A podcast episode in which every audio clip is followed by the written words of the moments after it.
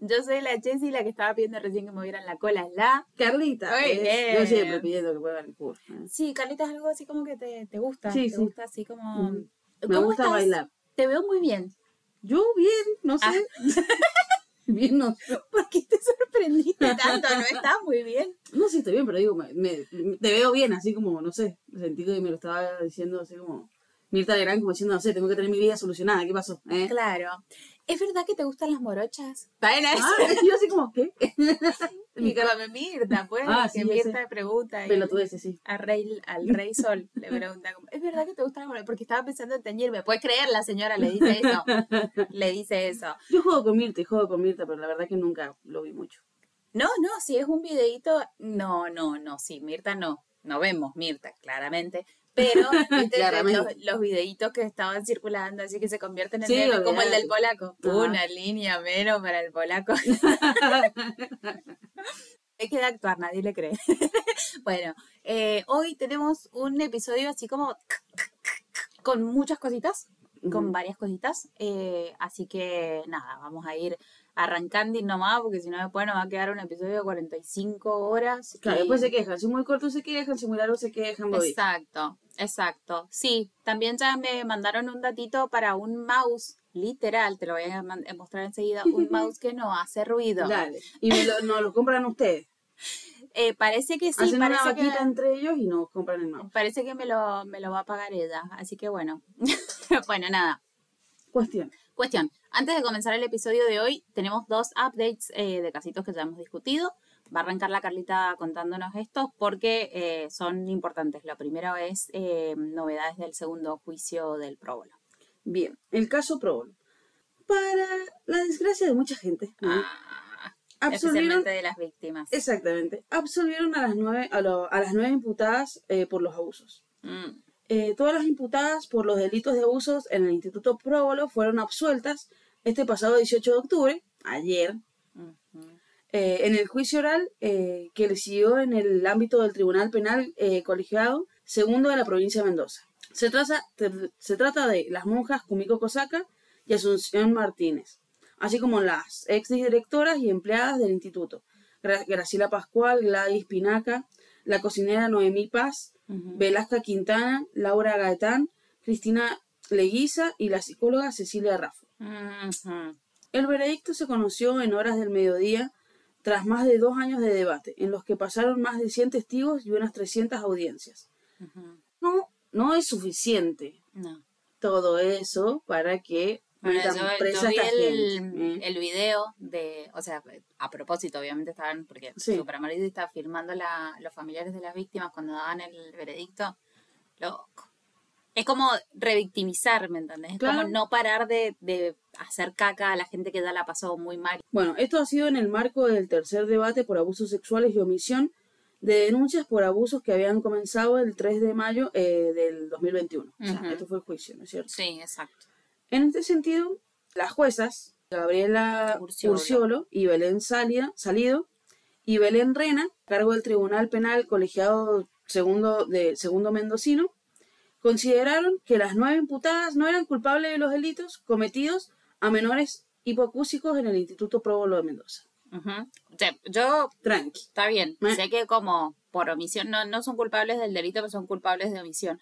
¿Y qué pasa? Contame qué pasa con la piba esta, con la eh, Kumiko Kosaka, porque ella tenía otro tipo de cargo. o Sí. sea, como- Eh, anteriormente, en una audiencia realizada en mayo, el jefe de fiscales de delitos contra la integridad sexual de Mendoza, Alejandro Iturbe, pidió eh, una condena de 25 años de prisión para la monja japonesa Kumiko Kosaka, que fue acusada de abuso sexual gravemente ultrajante y corrupción de menores en cinco hechos. También solicitó su inhabilitación por 10 años para ejercer los cargos educativos y de albergue en donde sean recibidos menores de edad, Que tengamos en cuenta que ella, siendo monja, es prácticamente de lo único que puede hacer y vivir, y serían en los pocos lugares donde pueden llegar a estar. Sí, bueno, o sea, a lo que yo veo es como que su acusación era distinta. Ella estaba Sí. acusada de abuso sexual, además de facilitadora. Eso lo Pero si hablamos viste cuando que el caso. también han habido otros varios, otros varios casos. Otros casos en los cuales, eh, o sea, ya cuando hicimos lo del caso Próbolo, ya estaba como la advertencia, por así decirlo, de que si pasaban mucho más tiempo sin, sin condena, iban a terminar siendo absueltas. O sea, que esto puede llegar a haber sido hasta todo un- Una movida. una movida, ¿me entendés? Para seguir cubriendo y encubriendo a la iglesia, ¿me entendés? Y toda la cuestión, y no darle una pena a estas personas. ¿Me O sea, al, al quedar absuelta, ella sigue siendo monja, va a poder seguir eh, abusando de menores en otro lado, digamos. yo creo que sí. Facilitándole a curas abusa- abusadores también, va a poder hacer, seguir haciendo la misma mierda que venía haciendo. Exactamente. Muy bien, bravo. Viene la surciolo esa, hija Muy de su bien, madre. chicas. Y la bien. otra reina, no me acuerdo la otra. Bueno, nada. Que ardan en el infierno. ¿ah? No, yo voy a decir que, fue, que descansen bien esta noche, que, que puedan. Y así como, que se mueran. ¿eh? Claro, tranqui. Bueno, hoy nos acompaña también musicalizando de fondo la Noferatu La- empujando una, Una caja. caja. Bueno, No hay manera de cambiar ese ruido, así que, o de arreglarlo, así que bueno. fúmensela. Sin embargo, ya parte de todo esto, la mujer fue absuelta. Lo mismo aplicó para la ex directora del Instituto Próbolo, Gladys Pinaca, y la ex cocinera Noemi Paz. Ujú. Iturbide pidió que fueran sentenciadas a cumplir una condena de tres años de prisión en suspenso luego de haber sido investigados por la omisión de denuncias de abusos en perjuicio de 36 niños y niñas. Exacto, eso es lo que te decía, era omisión. Hasta el momento, los condenados por el caso en calidad de autores fueron los sacerdotes Horacio Corbacho y Nicolás eh, Corradi, quienes, eh, a quienes, Nicola. digamos así, Nicolás Corradi. Eh, sobre quienes recae una pena de 45 y 42 años en, en prisión respectivamente. Claro, pero el correo ya. Claro, no obstante, Corradi falleció el 14 de julio de 2021, porque vos viste, viste que dicen hierba mala nunca muere, bueno, se murió. No, sí, a veces sí. Eh, es decir, que dos años más tarde de que fuera encontrado culpable de los 28 hechos que fueron cometidos entre 2005 y 2016, o sea, Más de 11 años. un montón de tiempo que el tipo estuvo no haciendo lo que quería, porque obviamente estaba así como medio en, no sé, domiciliaria o cuestiones por el estilo, pero no estaba No cumpliendo su condena ni nada por el No estilo. importa. Bueno, más de 11 años de ataques y torturas sexuales. Así que bueno, Bueno, ahí tenemos así esa empezamos. El día, el día, la grabación. Y hablando de Roma, bueno, decía, El burro se asoma. ¿no? hablando de del diablo metió la cola, eh, la segunda novedad que les vamos a contar es la de Garavito Cara de Pita. bueno, probablemente ya lo saben, pero bueno, no, no sé si lo saben, capaz estamos ahí no. con la hot news. Claro. Garavito Cara de Pito ahora ya está muertito. Un versito, ¿te gustó? Lo estuve gustó. pensando toda la tarde, lo estuve Ajá, pensando. Garavito cara de pito se murió con No. el pito adentro. Eh, no, no. Bueno, el tuyo está mejor, vamos a dejar ese. bueno, un poquito más de 200 fueron las víctimas de homicidio que reconoció Luis Alfredo Garavito, también apodado La Bestia. Hablamos, les contamos de él en un episodio hace un tiempito, así que lo pueden ir a escuchar si no lo han escuchado. Hace no tanto. Si no lo han escuchado, amiguines, eh, it's time. Bueno, el mayor infanticida y asesino que se haya conocido en América Latina, el jueves 12 de este mes, la autoridad carcelaria de Colombia confirmó que Garavito murió en un hospital eh, de Valledupar a los 66 años. Viene con todo octubre. Sí. Octubre, No, no, Octubre la verdad. con todo. A, mí me encanta octubre, pasaron un montón de cosas. A mí me gusta octubre, lindas. pero este año no me está gustando. ¿eh? Sí. No, pero ¿sabes qué pasó re bueno? ¿Qué pasó, re bueno? Un besito al Diego, que le dieron el alta. ya Ah, está, ya está. bien. Hi-fi, amigas, hi-fi. Eh. Nunca más un hospital, Eh, nunca eh, más eh, un eh, hospital. Más le Vale. vale. ¿Ah? Padecía cáncer de un ojo y leucemia, este muchacho, Garavito. Y estaba pagando una condena en una prisión que era de máxima seguridad, la Tramacúa, en el norte de Colombia. Su muerte cierra un doloroso y ta- traumático capítulo no solo para las familias de sus víctimas, sino también para todo eh, el país y el mundo que temía su salida de prisión. No sé si te acordás, pero cuando estuvimos viendo ese episodio, ese era la- el miedo más grande que tenía la gente, de que como Que había volviera. le habían reducido la condena por aportar datos. O sea, por aportar datos era sobre su investigación. Se le Claro. dijo, hay eh, 40 Sí, hay cuerpitos 40 de cuerpitos ahí, ajá, y bueno, me sacaron 10 años, joya. Bueno, en sus últimos años en prisión, Garavito sufrió los dolores que le provocaba el cáncer de piel, cáncer ocular y la leucemia. Este, Bueno, no, pero bueno, pero bien. tuvo todo lo que se merecía, ¿ah? Sí, la verdad que sí. Es Espero que horrible. de- sufrido mucho. Yo no quiero desearle esa enfermedad horrible a nadie, pero la verdad es que mm, por lo menos la pasó mal y había Eh, sido no muy le quita mal. ¿eh? No se te quita lo muerto. Ay. Enfermedades que afirman lo hacían gritar hasta a que los guardianes la auxiliaban con gotas para mitigar el sufrimiento. Pero esto no fue suficiente la segunda semana de octubre, por lo que tuvo que ser remitido al centro médico. Luego de que se confirmara la muerte de la bestia o el monstruo de Génova, eh, como se le denominó tras sus crímenes, se conoció que Garavito había realizado una última petición antes de morir, en la cual indicó la forma y el lugar en el que quería que su cuerpo terminara. Porque El- acá todo Porque como yo quiero. ¿eh? porque el no ya lo tenía, ¿viste? Mira, Claro. cuando te ibas a Italia, porque el no ya lo tenés. Cuando te doy Claro. esos consejos de mierda. Ajá. Bueno, el infanticida habría indicado que quería ser enterrado en Valledupar, ciudad en la que permaneció más de 24 años en prisión. Además que la ceremonia estuviera a cargo del pastor evangélico que lo había acompañado en sus últimos años de vida, desde que decidió buscar perdón por los asesinatos que cometió. Pobre, sí. Te tengo una re buena noticia, si te pareció, porque Mm. la petición de Garavito no fue concedida, Eh, denegada. eh, eh. Le dijeron mi voto no es positivo. Ah, bueno, No pasas de esta etapa, querida. no, no, no, no, tranqui, tranqui. Tanto no nos caes bien. Claro. o sea, como- Bueno, Esto luego- fue toda una farsa, porque te tenemos que aguantar hasta que te caigas muriendo. ¿ah? Exacto, tal cual. Además que, viste, el Estado es responsable del chabón, o sea, una vez que entra en custodia del Estado. Por eso cuando te van a meter adentro de la patrulla te agarran la cabecita Sí. y te cuidan y esas cuestiones. Ah, no es te- porque sea. te buenos sacan las cosas. ¿ah? No, no, para nada. Es porque es responsabilidad de ellos y obviamente se pueden tomar acciones contra ellos. Eh, por eso te sacan los cordones, el cinturón y todo para que no haya riesgo de suicidio en, en la celda. Por eso es que es re raro que se suicide alguien. Claro. Otro casito que vamos a discutir eh, dentro de poquito. Bueno, no lo dejaron, no accedieron a su petición. Luego de que permaneciera siete días en las instalaciones de medicina legal, se presentó un sobrino, se habría presentado un sobrino de Garavito, que se había acercado a reclamar el cuerpo del asesino serial, pero que no contaba con un registro civil que confirmara su parentesco con el difunto. Finalmente se conoció qué sucederá co- con, qué sucedería con el cadáver del criminal. Como Defensoría del Pueblo, estoy citando, hemos venido realizando el acompañamiento para que eh, todo sea acorde al protocolo establecido para estos casos. El sobrino aportó sus documentos, pero no trajo el registro civil de Garavito para establecer el parentesco, afirmó José Hernández Peñaranda. Finalmente, y luego que el familiar del infanticida presentara los documentos necesarios, el cuerpo de Garavito se fue cremado el 18 de octubre y los restos fueron trasladados por el sobrino del asesino hasta Genova. El mismo día. El fueron día. absueltos y se fue cremado. Ay, no, no me había dado cuenta. Y ya. No, no me acordaba, no, no, no tengo tanta memoria. Bueno, eh, se lo llevó hasta donde había, de donde era Garavito Claro. originalmente, donde había nacido, Originalmente. quería decir. Or- originalmente, ¿cómo era? Oriundo. Oriundo. Bueno, pero originalmente me Sí. refiero a que nació ahí. Sí, tal cual. Lo armaron ahí, era Made in Genova. No, igual, ¿sabes qué? Me gustó de esta parte que mm, no se cumplió su último deseo porque no descansó donde él quería descansar. Eso está bueno. Y anda, ¿sabes? Capaz el sobrino se lo llevó para mearle la urna. No sabemos qué va a Ojalá, hacer. ojalá que sí. Bueno. Eso también como re, mm, capaz, bueno, obviamente capaz no tenía hijos ni nada por el estilo, pero mm, No, no tenía. como re raro que caiga un sobrino a reclamar el cuerpo. Bueno, pero no sabe. Eh, No digo que el sobrino no haya sido sobrino, sino que... Sí, no, sí, eso ya sé, pero lo que digo es como que, como que vos vas y reclamás un cuerpo y reclamás el cuerpo de tu padre, de tu hermano, de algo así, ¿me entendés? No como el de tu tío, ¿me entendés? Es como eso, es lo, como una situación media extraña para la persona.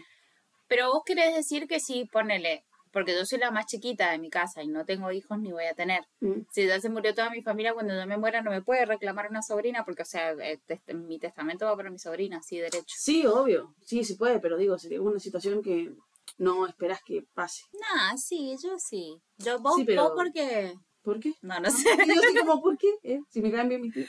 Uno se murió ya, chao. Bueno, y el pero otro que no, está vivo, ¿eh? no lo fuiste a reclamar. Si querés lo matamos y vas y lo reclamás. Bueno, Así te vas ah, acostumbrando ah. a la idea. y me queda la otra tía. ¿eh? Claro. Ah, y el sobrino eh, de Garavito tampoco tenía plata para pagar la cremación, así que la pagó el alcalde de su bolsillo para que se lo llevaran ya. ahí, Ya, ya, ya. mierda. ¿eh? Sácame este. Bueno, eh, hasta acá vamos con los updates de lo que les teníamos que contar que había acontecido en este bonito octubre de casitos que ya habíamos hecho. Y ahora, ahora, Ahora sí. Ahora sí. Ahora viene, mm, ahora recién les vamos a hablar del título de Claro. este episodio. Ahora recién empezamos. Claro, acá, poneme una cortina. Música de ascensor. Vale. Bienvenidos al especial de Halloween de Donde Topa. Hoy les traemos algunas leyendas de terror de la Tierra del Sol y del Buen Vino. del Sol y el Buen Vino, que ya me tomé el vino. Claro. Ya. Bueno, así Llegaron que... tarde. ¿eh? Claro, exacto. Tengan en cuenta que al crearse las leyendas probablemente sea gente ebria. Ah, ¿eh? no, bueno, pero sí. Le- así que les recomendamos escuchar este episodio tomándose un vinazi como nosotras y olvidándose de que el país está en llamas. Salud, amiga. Salud. Salud. Salud. Me siento como la señora esta que presentaba las películas. y tómense un benito. Ay, boluda, la... yo creo que ella es mi animal espiritual. Una persona. Te quiero informar, Jessy, que no es un Virginia, animal. bueno, Virginia Lago se llama y es una genia. Ay, un besito, bueno, ni Un besito, Virginia. Ni sabía que existía, pero no, la verdad es que la amo, la amo un montón a la señora y ojalá sea como ella cuando sea grande. Yo creo que voy a ser más parecida mm, a Pato, o sea, voy a andar más Sí, despeinada. yo creo que eso. también voy como más estilo pato. Sí, no, no en lo facha, sino No, así como en el desastre. peinado, Claro, y que sí. no. Capaz como que no me conecten las palabras. Ajá, una Ajá. cosa así. No, pero es que eso a mí me pasa ahora sobria, así que imagínate. Bueno, la primera leyenda que les vamos a contar hoy es el fantasma del carrizal.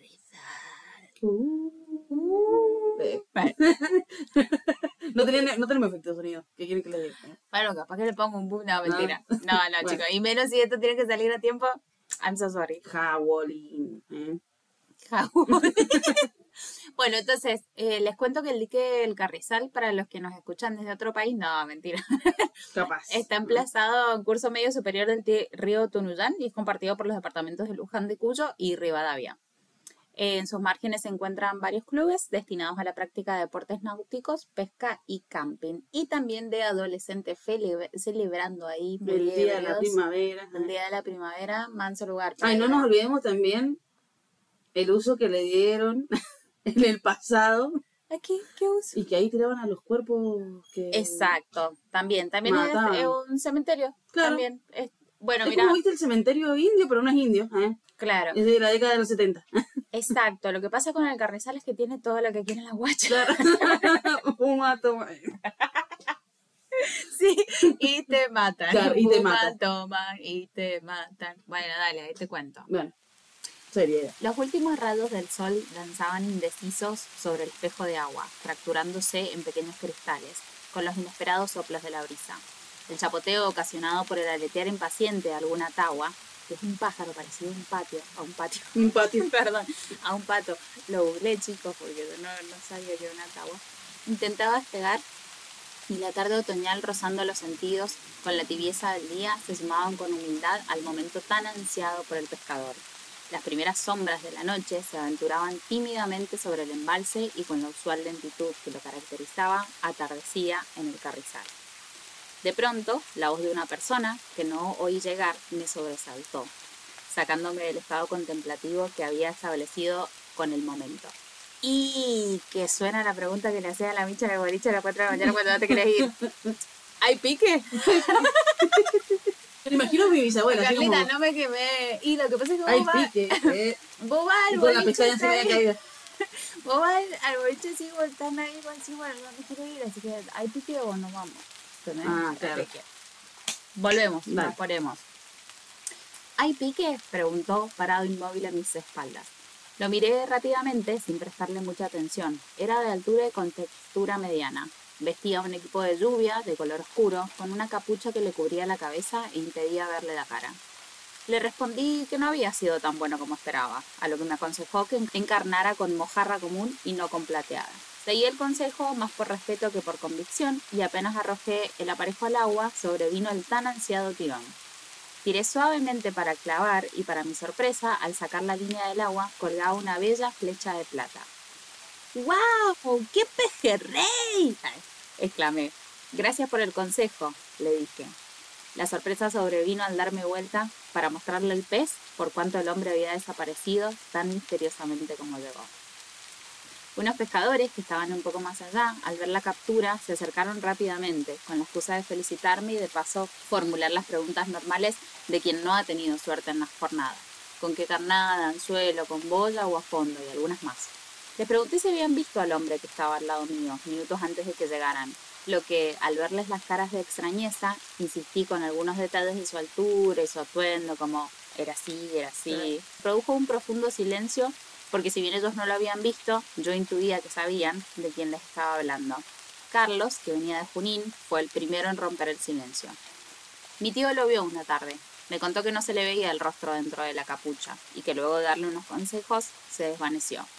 Dicen que en el club no quieren que se hable del tema porque molesta a los que vienen. Como que tipo le bajaba el rating al club. porque tener un fantasma te baja el rating. No, no te lo subo. Claro, eso es lo que no entendía la gente. Claro. Omar, con algo de preocupación, acotó que es el fantasma del carrizal y que, según ha escuchado, la capucha está vacía. Debe ser el ánima en pena de algún pescador que murió trágicamente y cada tanto da una vuelta, y algún que otro consejo, sin molestar ni asustar. Luis, medio escéptico, comentó que no son muchas las personas que lo han visto. Y así continuaron las charlas, lo que restó del crepúsculo, a la que se sumaron unos pocos pescadores más. Los pejerredes pasaron al olvido y los relatos del fantasmas, con sus ocasionales apariciones en la costa, fueron surgiendo sin muy variados matices. La noche continuó con su destino de estrellas y pensamiento de luna. Mientras guardaba el carrete y los aparejos en la caja de pesca, le pedía a Dios que le diera refugio en sus aguas, a este pescador que se enamoró para siempre del carrizal. No me dio miedo. No La- me dio miedo. no, no me dio miedo. Como que la incluí porque me parece que es una historia bonita y es como súper de Mendoza, pero Claro. ¿viste? es una historia de fantasma, pero el fantasma es re piola. O sea, como si vos tenés, ¿eh? si vos tenés un fantasma que no te rompe las bolas, o sea, se aparece así tranqui, o sea, Claro. ni, ni siquiera fue que lo asustó al chabón. Le tiró ahí un consejito, le sacó un pescadito. ¿Qué te va a ¿Qué asustar? No, no, no, viste que te dije, el carrizal tiene todo. Hay gente que hace menos. El carriz. ¡Ay, qué duro! cerremos, cerremos esta historia con esa idea y vayan a pensarlo. Vayan a pe- pensarlo. vayan a pensar qué están haciendo ustedes por eh, los pescadores. Ah. Los pescadores, pescadores. Dios, me has mirado sonriendo. No, listo. Has dicho. puedes parar. No. No, no, sea- no, no, esa era de. Que quitas el pecado del mundo. Eh, Cordero de Dios. Yo me re sabía las canciones de iglesia. ¿eh? no, es que son ¿Cómo perder el hitazos. eh? Son hitazos. Yo tengo una idea millonaria a ver si alguien que hace musiquita acá latina, mándate unas cumbias con las canciones de la iglesia, ¿sabes cómo la va a pegar? O sea, como... dale, ¿Eh? Y por la, la- palma. ¿eh? Claro, exacto, así sería. Por el evangelio. ¿eh? No, Casi tiro todo. no, bueno, pero me refiero a que, o sea, está todo mal con Claro, la gente que por ahí hace la, son religiosos, por ahí se equivocan, pero nada, está todo bien con la religión a su vez porque, nada, yo respeto mucho a la gente. Decisiones. Sí, obviamente. Pero digo, esos hitazos que uno lleva así, tan internalizados, porque fueron criados de esa manera, me da pena que se pierdan. Que se pierdan. Entonces, si vos le mandabas una Lo, lo tendrían que poner en los 15. Señor, me has mirado a los ojos. Ojos. Claramente yo no sé cómo se hace, si no ya lo habría Claro. hecho. Así que les tiro la idea, por favor, mándense un, un cumbión con pescador de hombres y les voy a amar para siempre. Ya en el próximo episodio se los ponemos ahí, Claro. en vivo. Va a ser el soundtrack de donde topa el. Me muero, sí, sí. Ahí sí me van a dar ganas de editar los episodios para que salgan a tiempo. Vale. Bueno, la otra historia que le vamos a traer es la de El Futre. Ah, mansa, me encanta eso. Me encanta. Eh, bueno, una de las versiones más difundidas se remite a principios del siglo XX, momento eh, en donde estaba, digamos así, la construcción del ferrocarril trasandino en la montaña mendocina. Y habla de un personaje inglés elegantemente vestido, y allí que los lugareños lo llaman futre, eh, que se ocupaba de los pagos del personal que trabajaba en la obra. Según relatan, este hombre, vestido de negro con un sombrero de copa, se había instalado algunos días en las cercanías de la actual Villa Las Cuevas para realizar los pagos a los trabajadores, cuando en plena noche fue asaltado por unos delincuentes. Los malhechores lo mataron y robaron después el dinero, digámoslo así, de la gente a la que le iban a pagar. Que desde aquel entonces, por las noches, este personaje se aparece a quienes recorren las montañas mendocinas. Se acerca y les pregunta por su, por su dinero. ¿Tiene cambio de 100? Ah, me lo imagino así como, y mi plata, y mi plata, ¿eh? y mi plata. Bueno, luego, eh, misterio... Bueno.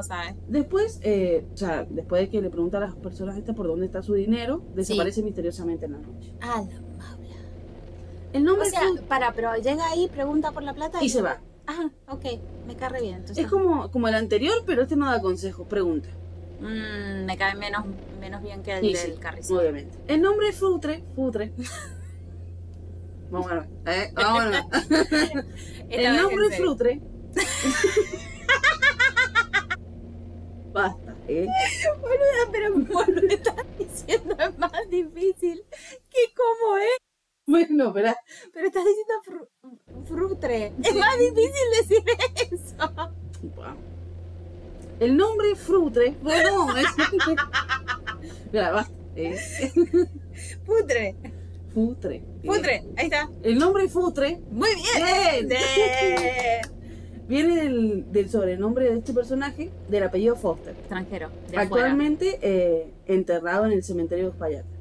También ha circulado esta versión en la zona de Potrerillos y el mismo Foster estaría enterrado en el cementerio de esta localidad. Ah, entonces, ¿cuál es el que sale a molestar? ¿O los dos? Los dos, todos. ¿eh? Todos. Se juntan, se hacen un manso trío con el del carrizal ahí y hacen Y uno dice, si te digo cuál mujer a poner, le das la, pata, la plata a mi amigo. La conversación del loco y el sordo.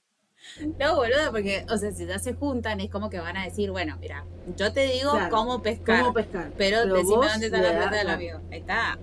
Y alguno debe saber. El secreto debe estar ahí entre los muertos. ¿eh? Exacto, exacto, exacto. Otra versión más conocida en el ambiente popular eh, habla de un trabajador, un- de un trabajador eh, ferroviario chileno contratado con, con otros, digamos, y otras personas, para poder construir el trazado del ferrocarril trasandino, que luego de cobrar su salario semanal concurrió, eh, como se acostumbraba, a un bar, que era un boliche, de la zona para beber algunos tragos, algunos, eh, barra más de cinco. ¿eh? Barra si soplaba el alcoholismo Claro. explotaba. Al salir totalmente alcoholizado e incapaz de llegar Un a los besito a mi hermano Luis obrador, después de ese comentario. que cabe así como nosotros. ¿eh? Como nosotros. No, nosotras somos Un bebé de pecho. Sí, Un no, bebé de no, pecho. no, no, no, yo lo admiro. Lo admiro así como la, la Capaz lo que es tan alto, cuesta Ajá, que le llegue. cuesta que le llegue el. Cuesta que le Por llegue eso yo me pongo escabio pedo rápido entonces. Porque son cortitas. Ahí está, boludo, te das cuenta, estamos develando una true. Hoy estamos tirando true. Así, Mal. true tras true. Bueno, eh, no puede llegar a los dormitorios del obrador, se tumba a dormir en el descampado, dejando el cuello sobre uno de los rieles que se estaban tendiendo. Ay, Dios. Re inteligente. Un montón. Desafortunadamente, uno de los vehículos de servicio que circulaban ocasionalmente por esos lugares pasó en ese momento, seccionando por completo su cabeza. Aseguran que desde entonces su fantasma vaga por la noche por los cerros, cargando su propia cabeza en una mano, Uh. amenazando de muerte a quien se le cruza, a quien se cruza con él, mientras que otros aseguran que se trata de un espectro inofensivo que solo clama por, por un Con- convite. Que le conviden a. Últimamente, algunos testigos afirman haber visto el futre en las inmediaciones del Cerro Arco, muy cerca de la ciudad de Mendoza. Boluda, se mudan estos mudan. chabones. Se mudan. estos chabones. ¿Qué onda? ¿Qué onda? Bueno, Van haciendo como, como los circos, una cosa así, claro, sí, pero de paranormal. Me los imagino así como que tiene una agendita y dice, hoy estoy Ajá. asustando en el Cerro Arco, pero mañana a la tarde ya me encontrás ahí en el Valle de Duco. Claro, y se organizan. Claro, Claro, como para no estar dos en el mismo lugar también. Y también puede ser como si nos organizamos, asustamos todos. también. Si nos organizamos, asustamos todos. Bueno, Igual imagínate caminando así por el medio de la montaña, cosa que me gustaría, por ejemplo, hacer, ¿me entendés? Y sí, que de la nada me aparezca un bicho y yo me muero la mierda. Un bicho, un ¿Qué haces? Si te- porque acá tenés dos futres. Uno supuestamente es el señor este inglés súper distinguido Sí. que va a venir y te va a decir, Dude, where's my money? No, bueno, si era Claro. Foster debe hablar en inglés, pero te va a decir, loco, ¿dónde está la plata? A ver qué es lo que pasó. ¿Y la billulla? ¿Y la viuda? ¿Y el billete? ¿Y el vidano? ¿Cayó vidano? Ahí está. O el otro, que también, o sea, no, no lo describen mucho, pero sabemos que va a aparecer con la cabeza Claro. ahí acá, en el bracito, ¿entendés? Onda. ¿Cómo se llama la pelota del deporte este? Handball. Los que van así, "Uh, Rugby. rugby. ¿Y que ¿Cómo se llama? El- Guinda. una guinda, como una guinda así la cabeza, acá, atrás. ¿Cuál de los dos elegís? Y en Elige realidad tu propia aventura fantasmal. elegiría el de la plata, pero porque el otro me amenaza de muerte, huevadas así, ni me pinta. No, si el otro te va a decir no tiene un traguito para tomar, amiguita. No, pero amenaza de muerte a la Oye. gente. Ah, bueno, pero Yo sé que no me va a matar, pero el susto me lo va a dar igual. mira, hay fantasmas que matan. ¿Sabías? Ah, Sí, hay fantasmas que matan. Ah entonces no quiero. Entonces Pero de no sea, entonces no quiero. eh. No pueden, o sea, no, no son. No pueden tocar las no cosas. tienen corporalidad, entonces Claro. no van a poder nunca como tener. Por eso es que tampoco te puedes enamorar de un fantasma. Por eso tampoco hay que tenerles miedo. Claro. También, o sea, por eso tampoco te puedes enamorar del fantasma como Cristina Ricci. Cristina Ricci recién le pudo dar un beso a Casper cuando Casper se hizo humano. Las películas. Bueno, Cine de culto. bueno, miren. El que viene ahora a continuación, cortito y al pie, pero eh, muy interesante. Este se llama Sueños Extraños y viene con un guiño, guiño. Guiño, guiño. Ah, ¿eh? Bueno, el 22 de agosto de 1994 ocurría uno de los hechos más aberrantes de Mendoza. eh, en San Martín, obviamente, porque es donde La pasan. gente, sí. claro. Entonces, Es somos gente buena la de San Martín, pero también asesinamos. Un montón. Un Claro, son montón. buenos y matan. Sí. A diferencia de los de Maipú, como vos, por ejemplo, Que no somos buenos. mm, asesinan en serie. Claro, O sea, ustedes también. tienen como otro. mm, Nivel. Claro. Es otro ¿viste? target. Es otro target, exacto. Bueno, en San Martín, Julio César Jiménez degolló a sus cuatro hijos de entre 2 y 7 años con un cuchillo tramontina. De ahí salió, de este episodio, que Claro. fue nuestro segundo episodio, salió el dibujito, el diseño, todo, exacto. Y luego intentó suicidarse sin tener éxito. Este caso te lo contamos Porque se entero. gastó todo el filo Es- con los niñitos. ¡Qué horror lo que acabas de decir! A mí me pone re mal, Igual. ahora me re- no, ando resensibilizada con los niñitos y los, y los ancianitos. Por eso no voto a la derecha. Ah, Ah, ah, Perdón, yo me quise aguantar. Te juro que tuve todo el episodio diciendo no voy a decir nada, no voy a decir nada, no voy a decir nada. no voy a- Yo puedo, yo puedo, yo puedo. Bueno, no pude. Te contamos, no pude, y seguía. Te contamos este caso entero en la masacre de Chapanay, que eh, lo hicimos cuando éramos re bebitas, Ajá, así que super si babies. no lo has escuchado, si querés ir a escucharlo, ahí está. está bueno. Bueno, los niños fueron enterrados en el cementerio de Palmira, en nichos ubicados uno arriba del otro, como si fueran cuchetitas. Algunos meses después, un señor de Godoy Cruz se presentó en ese lugar con una llamativa historia. Hacía varios días que soñaba con el cementerio Jaridero. que es el cementerio, el Sí. cementerio- No sé por qué nos dicen. Ah, Es por la, que hay muchas sí, plantas de jarilla. No sé por qué. de- de- porque estoy mayor, porque estoy mayor, la Claro. verdad. Pero te juro que hasta este momento no acá, apenas lo dije, dije, qué estúpida Jarilla. eres. Claro. Estúpida realmente. Bueno, Ah. entonces eh, había pasado esto, el señor mata a sus fillas y después aparece un muchacho de Godoy Cruz. Viene, con, viene contando que justamente... Interdepartamental la cuestión. Interdepartamental, o sea, una leyenda copada. Bueno, que soñaba con el, el cementerio y en su sueño el sujeto se paraba en la puerta de la necrópolis y caminaba hacia el primer pasillo. Y luego de unos metros doblaba a la izquierda y se encontraba con cuatro niños que jugaban y le sonreían. Ese lugar es donde los niños de la familia Jiménez están sepultados. Así que bueno. Pero lo más loco es que el señor no conoce el cementerio de allá, Claro. solamente lo soñó. Exacto. Y como describió el lugar, quedó ahí como...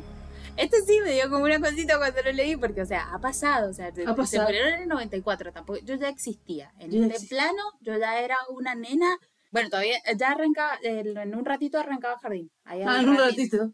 O sea, ya estaba ahí existiendo, siendo. Claro. Y, esto es algo que pasó pasó... súper cerca de tu casa. y, y también relaciona, no, sí, súper, súper cerca, porque está ahí como... ¿Viste dónde viene mi papá? Ajá. Y doblaba ahí a la derecha y está. Ay. Ujú. No sé cómo te decía. No, bueno, pero esa fue, mi- esa fue mi leyenda. ¿Te gustó? Me encantó. Eh, Ay, bueno, a ver qué más te Bueno, tengo me. otra Hit me. que se llama El ánima parada. Chinos. No se puede. Ah, ¿no se puede? Mm, Bueno, sí. Pensé que ya nos habíamos liberado en este Ah, podcast bueno, y sí, decíamos. ya fue. Ah. Bueno, dale. Entonces el. Ah, No, bueno, Diógenes Recuero nació el 6 de marzo. El ánima parada. Es la historia de Dios que Bueno, envuelve la cuestión. eh, Espero que no estén escuchando este episodio con auriculares, porque lo que me he reído Ajá. hoy al micrófono, boluda. bueno. Disculpen. Este señor Diógenes nació un 6 de marzo de 1861. Era hijo de Ramón Recuero y Filomena Santander. El Ramón Recuero, ¿sabes lo que? ¿Sabes lo Ah, me imagino así como, ¡eh! que? ¿Sabes por qué me dicen Recuero a mí? le decía. Vivió un tiempo en Buenos Aires, pero regresó a Rivadavia para quedarse definitivamente, atraído por la agricultura y seducido por quien fue su esposa. Mm, ¿eh? Murió a los 42 años, re joven, 1861, ustedes saquen la cuenta. A los 42 años. Y fue enterrado en el viejo cementerio municipal de la calle Bransen. Branson. Sus restos permanecieron allí hasta 1914, cuando por ordenanza municipal pidieron que los parientes de los difuntos exhumaran los restos de sus familiares y los trasladaran al nuevo cementerio departamental. Allí ocurrió algo que los ciudadanos de Rivadavia, de Rivadavia todavía no pueden creer. A pesar del tiempo que había ocurrido, su cuerpo estaba intacto, desatando incontables conjeturas. Más allá de la sorpresa causada por el poco estado de descomposición del cuerpo, lo arrojaron a la fosa y quedó de pie contra una pared.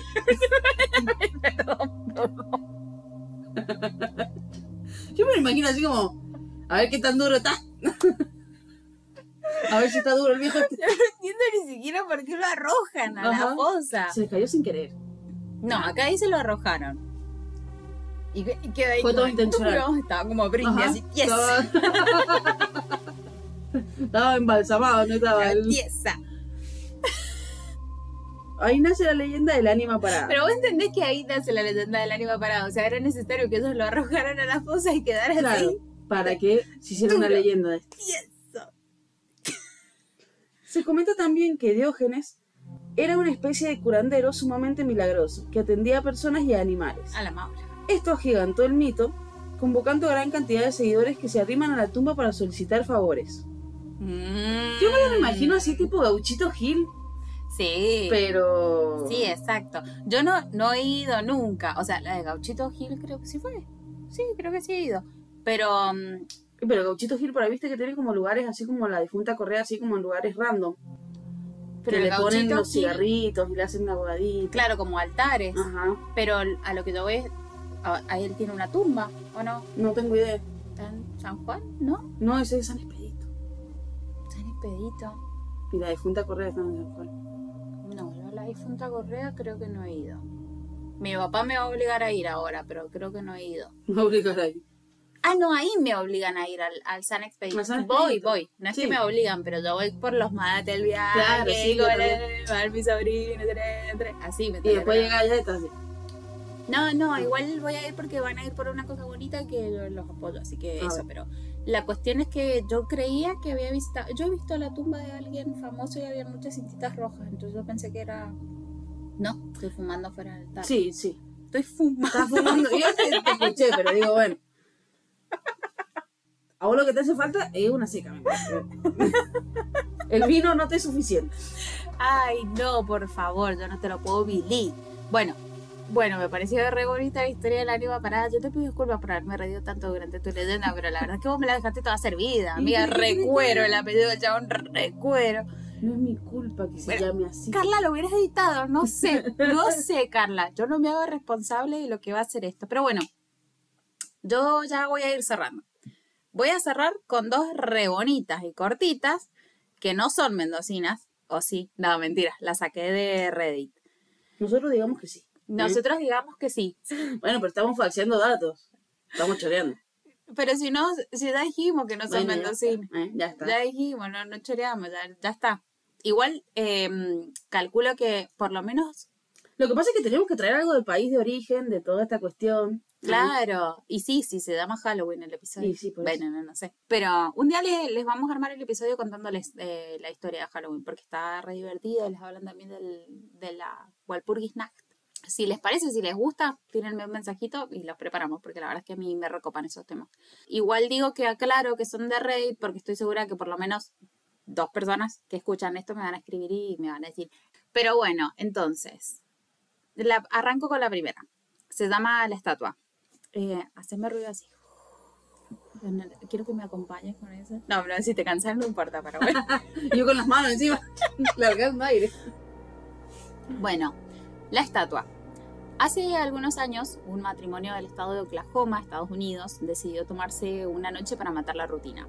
Resolvieron salir a cenar a la ciudad. Al ser padre de dos hijos, porque son boludos, Claro, Y deciden reproducirse. y ante las estrictas leyes estadounidenses con respecto al abandono de menores, ellos Están perfectas. Sí, muy bien. A su niñera de confianza.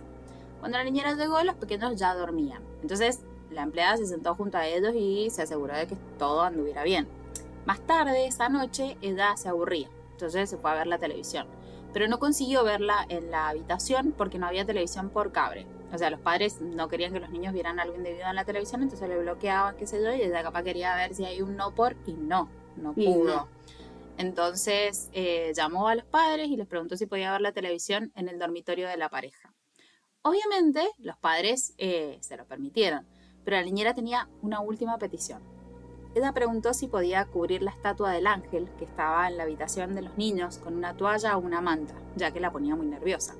El teléfono se quedó en silencio por un momento y el padre, que estaba al teléfono con la niñera, habló desesperadamente.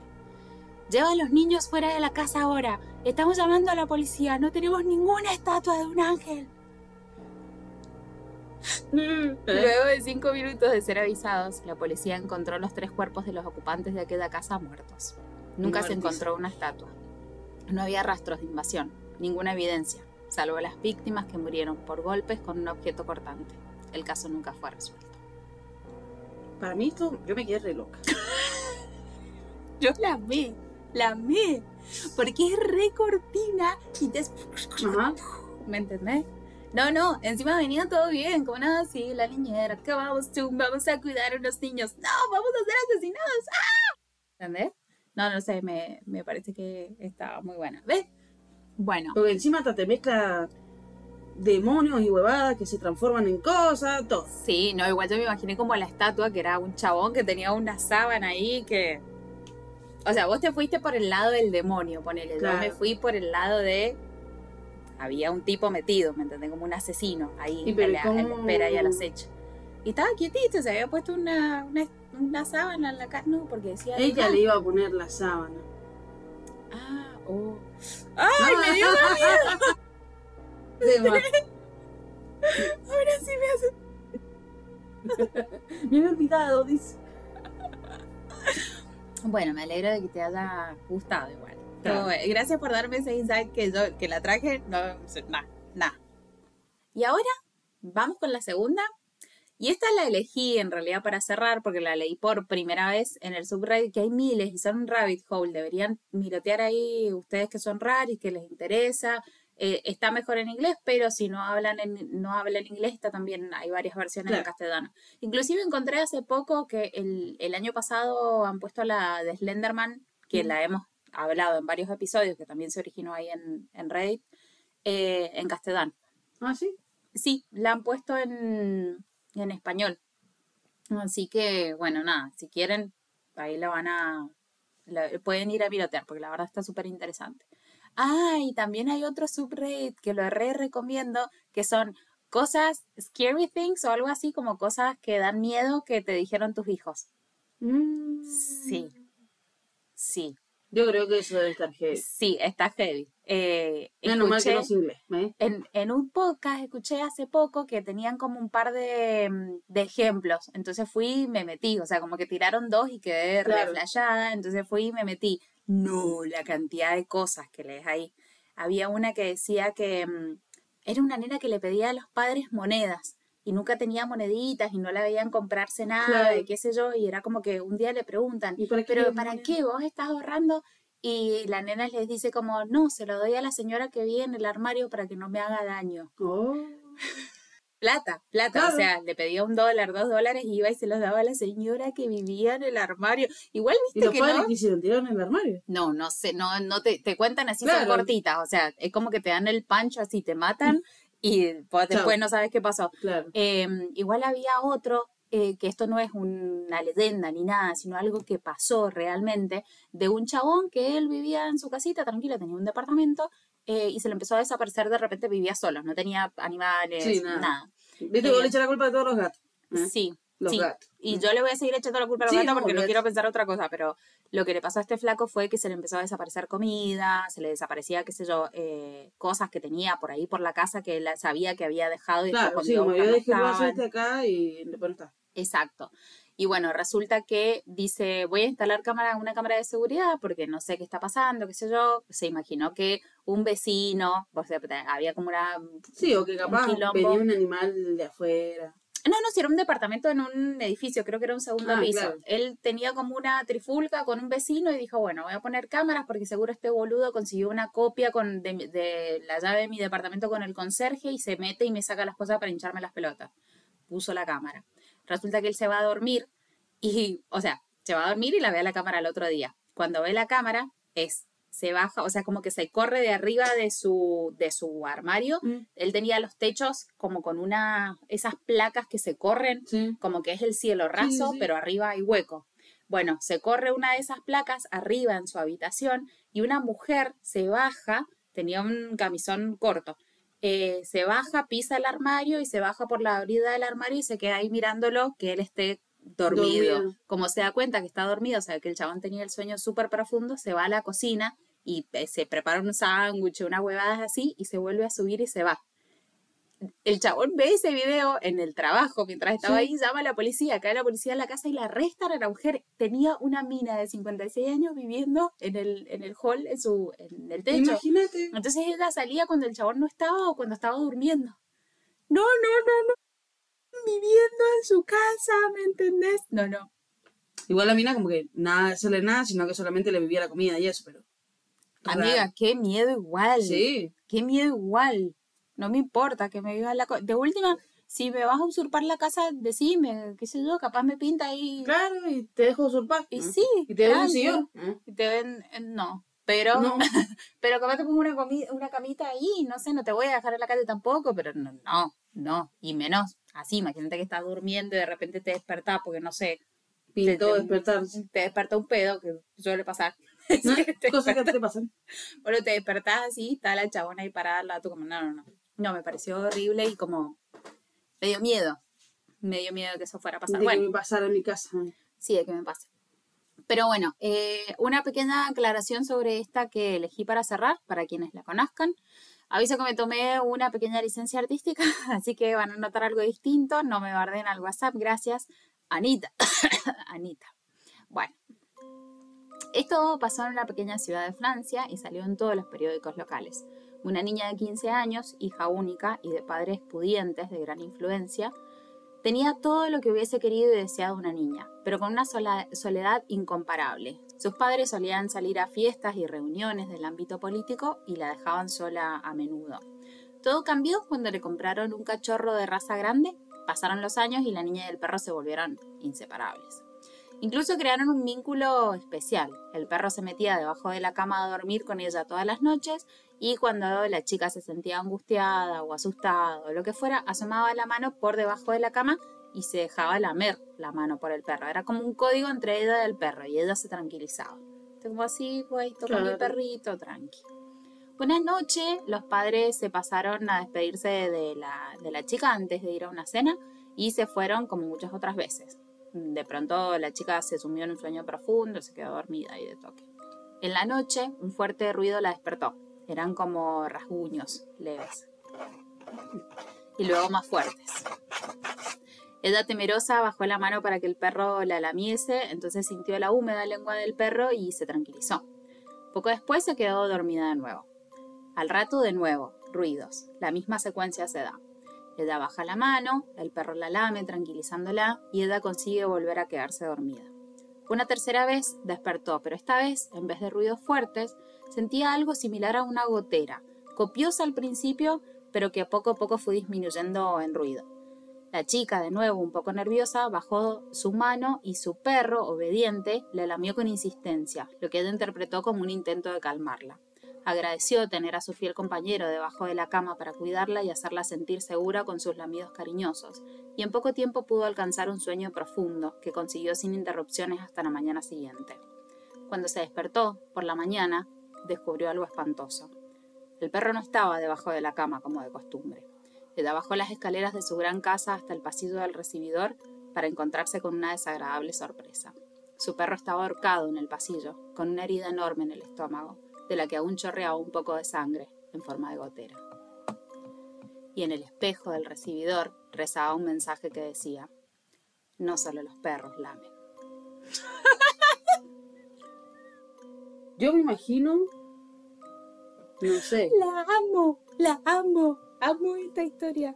Se llama No solo los perros lamen, pero no le puse el título al principio porque si ya la conocían, bueno, nada, igual los que la han escuchado o leído antes se van a dar cuenta lo que cambió, lo que le cambié.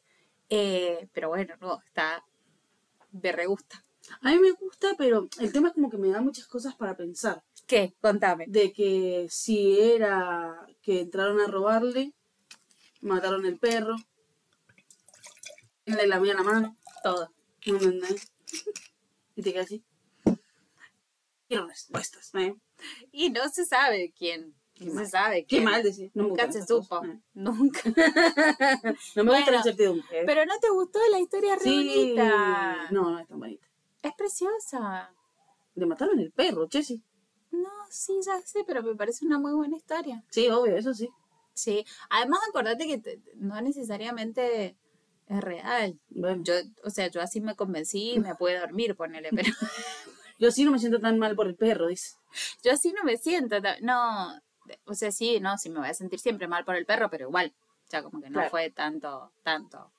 Eh, pero bueno, hasta acá las historias y leyendas y cuestiones que trajimos para celebrar Halloween con ustedes. Eh, y bueno, nada, Muchas gracias por seguir apoyándonos. Eh, Carlita, algo para cerrar, algo que quieras decir que te dejaron las leyendas de hoy. Nos pueden contar, si les pinta. ¿eh? Sí.